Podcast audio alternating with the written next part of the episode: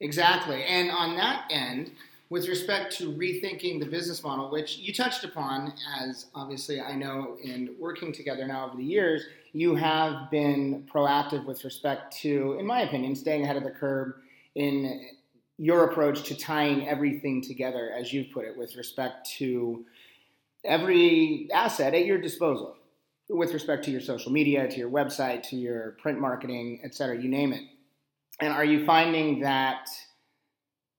in regards to simply on the local level there in the Vail area, the Vail market, the Vail Valley, has that given you an advantage as this has one occurred and as you put it continues to change at an even hourly on an hourly rate? Well, I say that it's definitely I don't know an advantage is how I would put it. I would like to think it's an advantage, and I obviously I'm aligned with new and elevated lifestyle because I believe in what you offer, and it's enabled me because you are constantly adapting and pivoting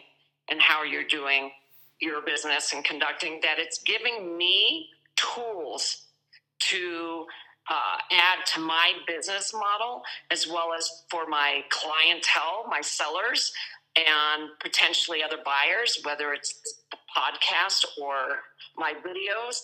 I, yes, in that aspect, I would say it's an advantage just because it's giving me the tools to